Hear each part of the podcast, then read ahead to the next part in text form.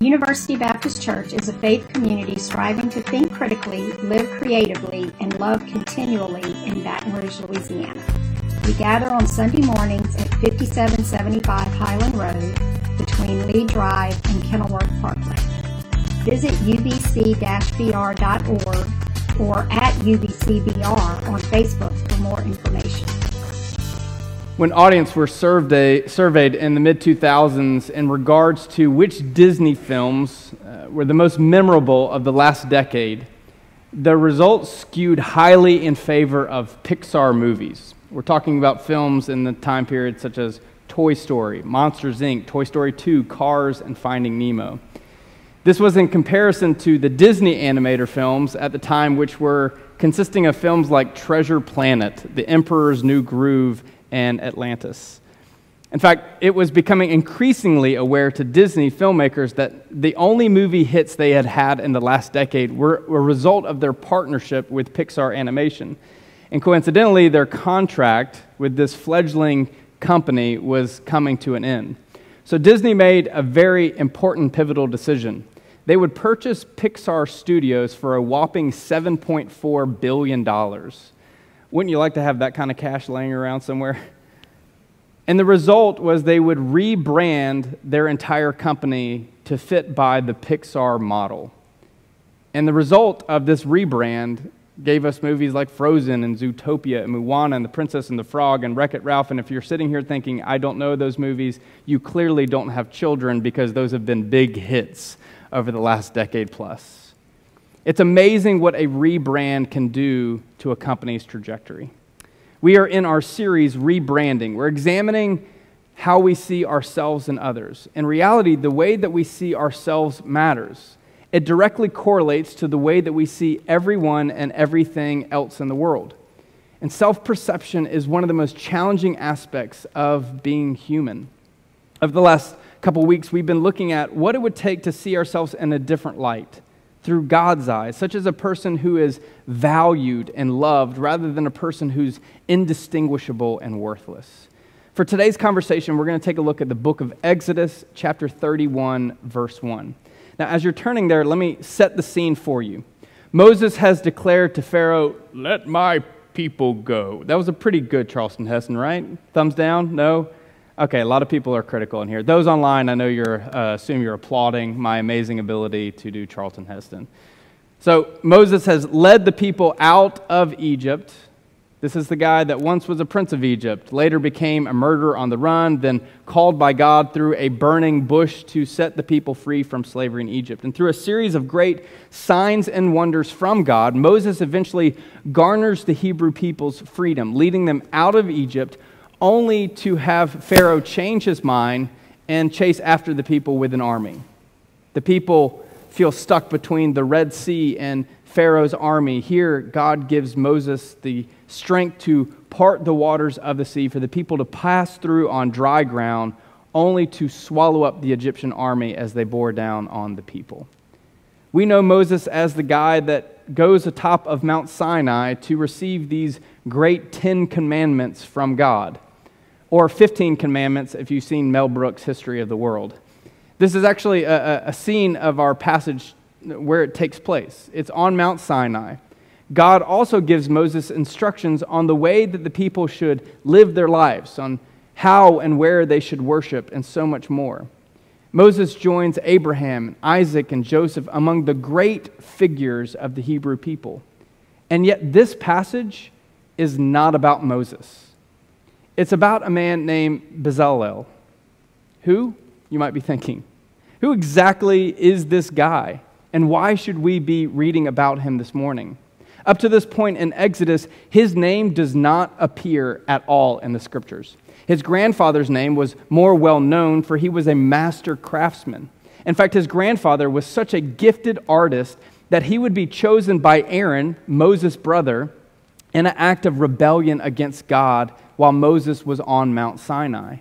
Moses had been up to the mountain for a very long time, and people were starting to get bored and restless and even rebellious. So they collected uh, all their gold, having Bezalel's grandfather smelt it into a form of a golden calf to worship. And considering that the first commandment God was giving Moses on the mountain was that they should have no other gods before God, you can see how well that went over when Moses came down the mountain.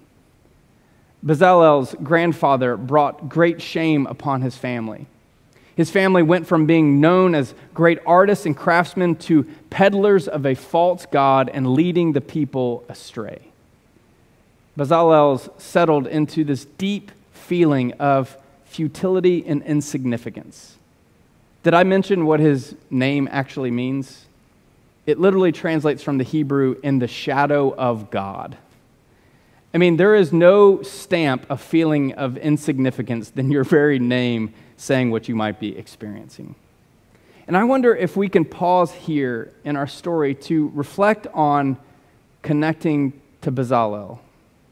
The feeling of insignificance and futility are very real. Do you ever go into a funk, whether because you see yourself in light of someone else's success or just you feel like your whole life and work aren't making a difference. And for many, we have this feeling of insignificance because of the job we have. We slog through our role every single day, comparing ourselves to the head of the company or our friends who seem to be working a job that is making a difference. That feeling of insignificance can come from any number of places. We become consumed with the sense of futility at home in relationships and friendships and abilities and life choices in the past and present, and most certainly in the future. We live in a world that compels us to do something significant. We honor artists and musicians and actors and leaders with trophies and awards for their great achievements. We track the likes and followers and subscribers on social media, declaring this person to be a YouTube star or a, this person to be an Instagram influencer. As one psychologist put it, a new species has been born, Homo globalis, global man. We are defined by our intimate connection to a global uh, network, which is turned ranking and rating people on scales of wealth and celebrity into an obsession. In the past, striving to become a, a teacher or an accountant was reputable and an attainable goal. But today, even high achievers constantly fear that they are insignificant when they compare themselves up to the success stories propagated by, by the media, by us on social media. We feel as if these unfair scales are going to drop on us anytime soon. As one person put it, existential psychology has shown the depth of the human need to matter, to make a difference, to feel significant purpose in the world. We all need to feel that we do something that matters within the frame of reference that defines our experiential world. The question is, what is that frame of reference? For many, this leads us to feelings of insignificance, of futility, for, for some, even depression. And you, you can't rationalize with these feelings. It's this ubiquitous cloud that hangs over you, following you wherever you go, affecting the way that you see yourself, your relationships, your work, and the world. The brain is complicated, and when it's tired and not functioning at its best, we begin to believe these things, feel these things, and subscribe to these ideas that don't even really make sense. The result is that we are highly unstable in self esteem and unstable in society. And there are a lot of challenging emotions associated with futility and insignificance, including anger and resentment and disappointment, fear, insecurity, lack of control, hesitation, and anxiety for, for just starters. Do you feel like you are living in futility and insignificance? But just because you feel your efforts are futile doesn't mean they are futile. Believing those feelings and letting yourself stall or not start with the effort to help is a terrible loss. It's a self fulfilling prophecy.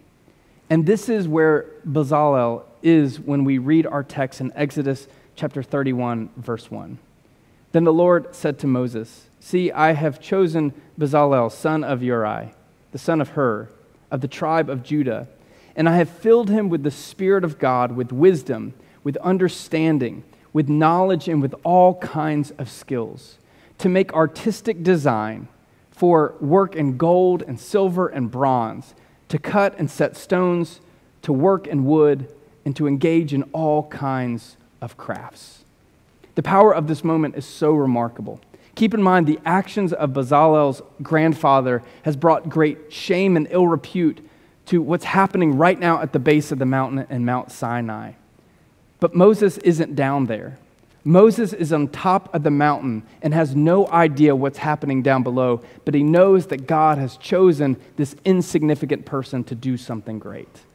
In fact, if you recall uh, your wisdom of Exodus, when Moses comes down from the mountain, seeing the people worship this golden calf, he throws down and smashes the Ten Commandment tablets and later has to get a new copy. In turn, this means that Bezalel, while he is watching his grandfather bring shame upon his house and was settling into this overwhelming sense of insignificance, has no idea that God has chosen him for something great. And that's the power of this moment. God sees through our deeply rooted feelings of futility and insignificance. God knew what was happening at the base of the mountain. God knew that Bezalel's family was going to feel the, the brunt of regret and shame for rebelling against God. God knew what was in Bezalel's heart, and he felt smaller and smaller, less and less hopeful about what his future might hold. And God saw through all this. He saw something great in this young man.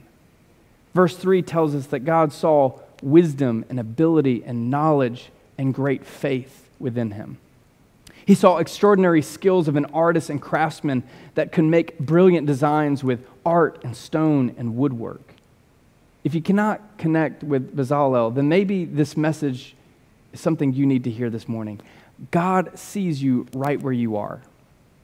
In that job that you don't see the worth, in the gifts and strengths that don't seem to be making a difference, in those friendships that make you feel less than what you are and those life circumstances that seem to be futile, and those deeply rooted feelings of anger and resentment and disappointment and fear and insecurity and lack of control and hesitation and anxiety. God sees an individual with a unique array of insights and perspective and gifts and strengths and assets and personalities and passions and interests and experience and so much more. I'm reminded of the story from the Gospel of Luke. Jesus has begun this public ministry. Again, Jesus, being the incarnation of God's presence here on earth, is beginning the most significant three years of human existence by showing people the way of God, by teaching them about the way of God and truth, to perform miracles and radically change lives forever, to be arrested and brutally murdered for the sake of all of humanity. And so, to start his ministry, Jesus calls people to follow him just like the rabbis and teachers of his day would have done. And usually, the rabbis would have selected the best of the best students to complete years of study and memorization of Scripture. And since it's kind of a big deal, the Son of God and all, he's going to need to pick the best of the best. Jesus needs to pick the top of the class, the, the magna cum laude, the, the Rhodes Scholars. But Jesus surprises us by not picking the A team or even the B team. For among the people that he chose to be his 12 disciples were peasants, common fishermen, illiterate teenagers, zealous militants, and tax collectors. He quite literally picked the C and D team candidates. The disciple story and Bezalel's story teaches us something quite significant about what God sees in us.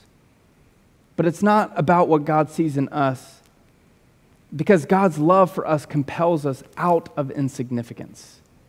Here's what Bezalel, with no knowledge of what God had in store for him, all he knew was that he felt about himself and his family after the shame of the events of the golden calf, and yet God spoke power and courage into his life through love to compel him to see himself differently and to see the work of his hands differently. Verse 3 tells us that God filled Bezalel with the power of the Holy Spirit for what was in store for him.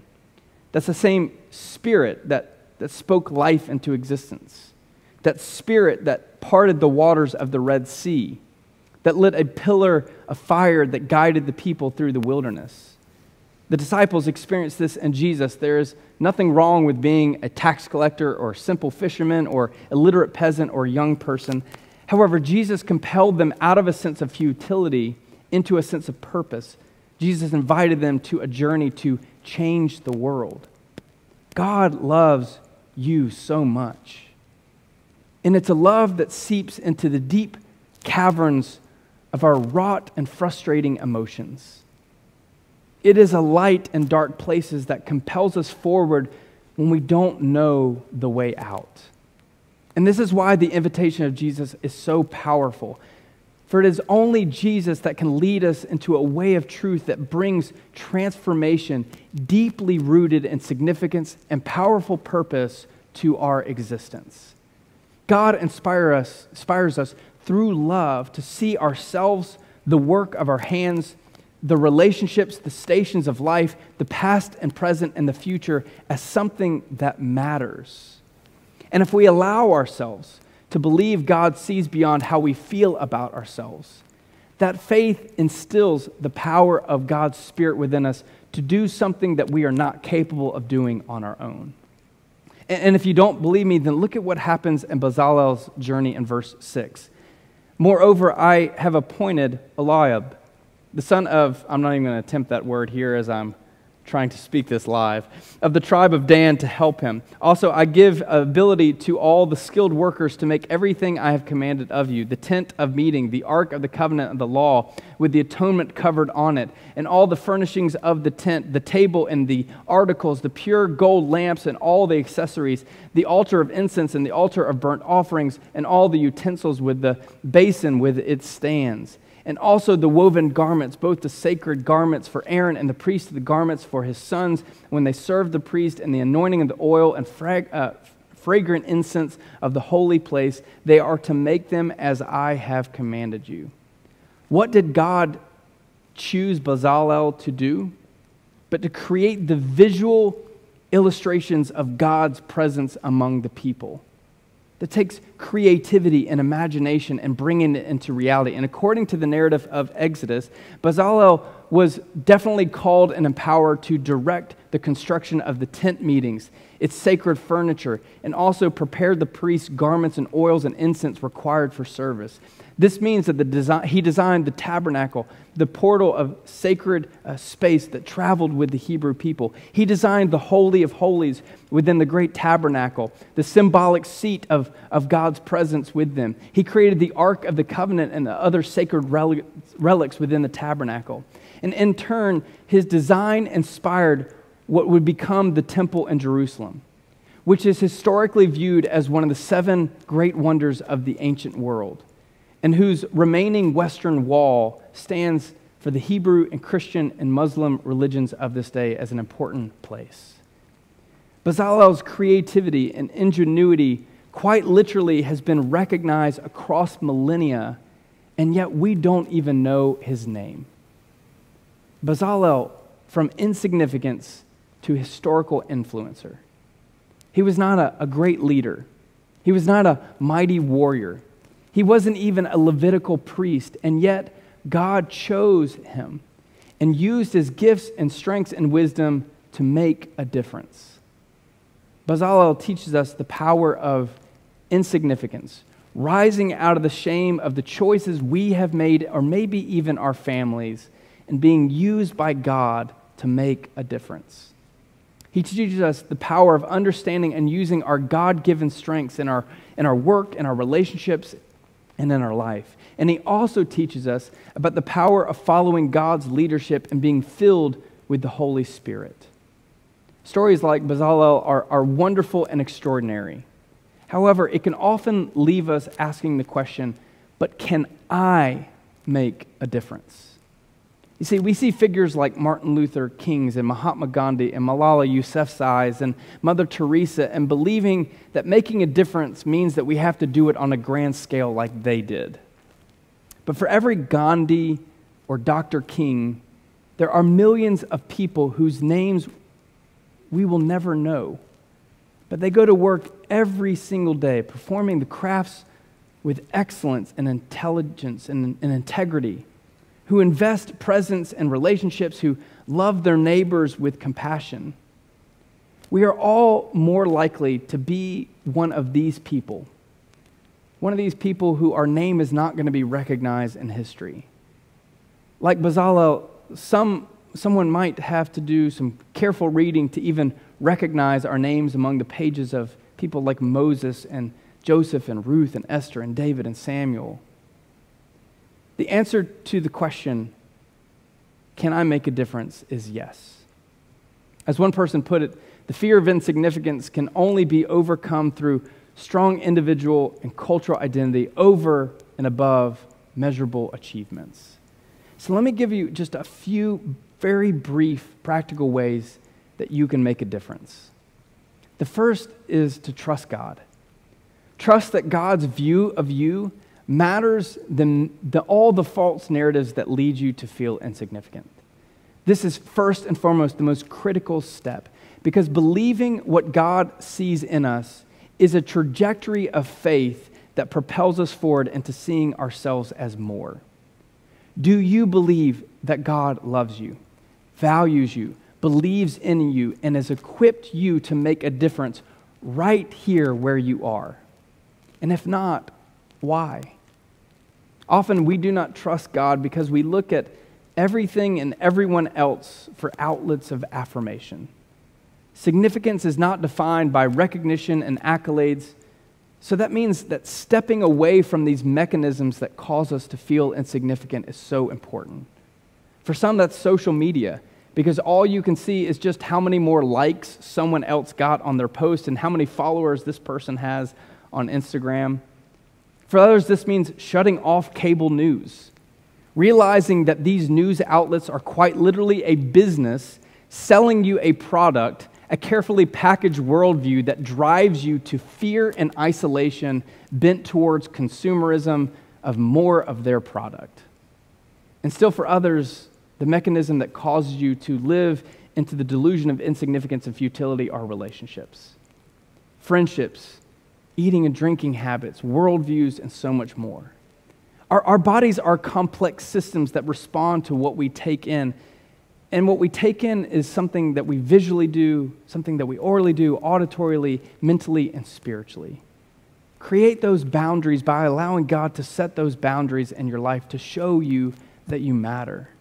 The second thing I think you should do is hone in on your gifts and strengths and assets and passions that God has given you. Through the power of God's Spirit within us, we can not only see what God sees, but we are equipped to make a difference in the world and the lives around us. So consider those things that are true about yourself that you might always have just seen as commonplace skills. Could it be that your ability, no matter if it's kindness or creativity or strategic thinking or asking good questions or hospitality or the ability to talk to strangers is something that God can use to make a difference. As Paul wrote to the Colossians, whatever you do, work at it with all your heart as working for the Lord, not for human masters. The third thing you can do is that to make a difference is to change your perspective of the, of the person you see in the mirror and that that propels uh, you to frequently change the way that you see others around you. God has given you this life and put you in this place for a reason. The, the roles that lives into other parts of your life are bigger than humanity's experience in the transforming power of love and progress in God's kingdom. Researcher uh, Nicholas Krotowski and, and James Fowl use a business game model to show that, that we can make a bigger difference than we realize by looking at how contagious kindness is in our world, by looking at three degrees of separation. I think we've got a model for it up there, Glenn, if we can show them. This means that, that, that when you do something kind for someone, they will likely be kind or kinder to someone else. That's one degree. And the recipient of that kindness, one degree, will be kind or even kinder to someone else, the second degree. And the recipient at the second degree will be kind and kinder to someone else, that's the third degree. In real life, it, it means so much more and is so much more interesting. When you're kind to someone, when you take the time to be present in your life and the people God has put around you, you are quite literally multiplying the change that you can do in this world. Just taking the time to talk to someone, to speak truth into their life, to listen to their story, rapidly affects more and more people than you realize. That's five people at one degree of separation from you. Think about that. When's the last time you showed someone kindness? Didn't you find yourself being a little nicer to others afterwards? And when is that God has put us in a place to have a bigger impact than we realize? So may we open ourselves up to new possibilities. May we see where God is leading us. Often the feeling of insignificance is a direct result of the repetitious routines of our life, doing the same thing day after day. And we're willing to follow the leadership of God, then we can begin to see often the subtle and new opportunities that God has presented within our lives each day to lead us to people and places and opportunity that we can be used to make a difference. Bezalel didn't know that coming down from the mountain was Moses and a calling from God to make a difference. The disciples didn't know that the Son of God would choose them to radically change the world forever. Recognize today is all that we have, and approaching today with intentionality about making a difference in your life and the lives of others. I'm reminded of, of this story from a few years back of a woman that climbed into the branches of a 180 foot tree. The tree was about uh, 1,500 years old. It was a redwood in Northern California. And she began living on a platform at the top where loggers were down below chopping down trees. This young lady ended up living in the tree for 738 days, more than two years. And by the time she came down from the tree, the loggers had felled all the trees around her.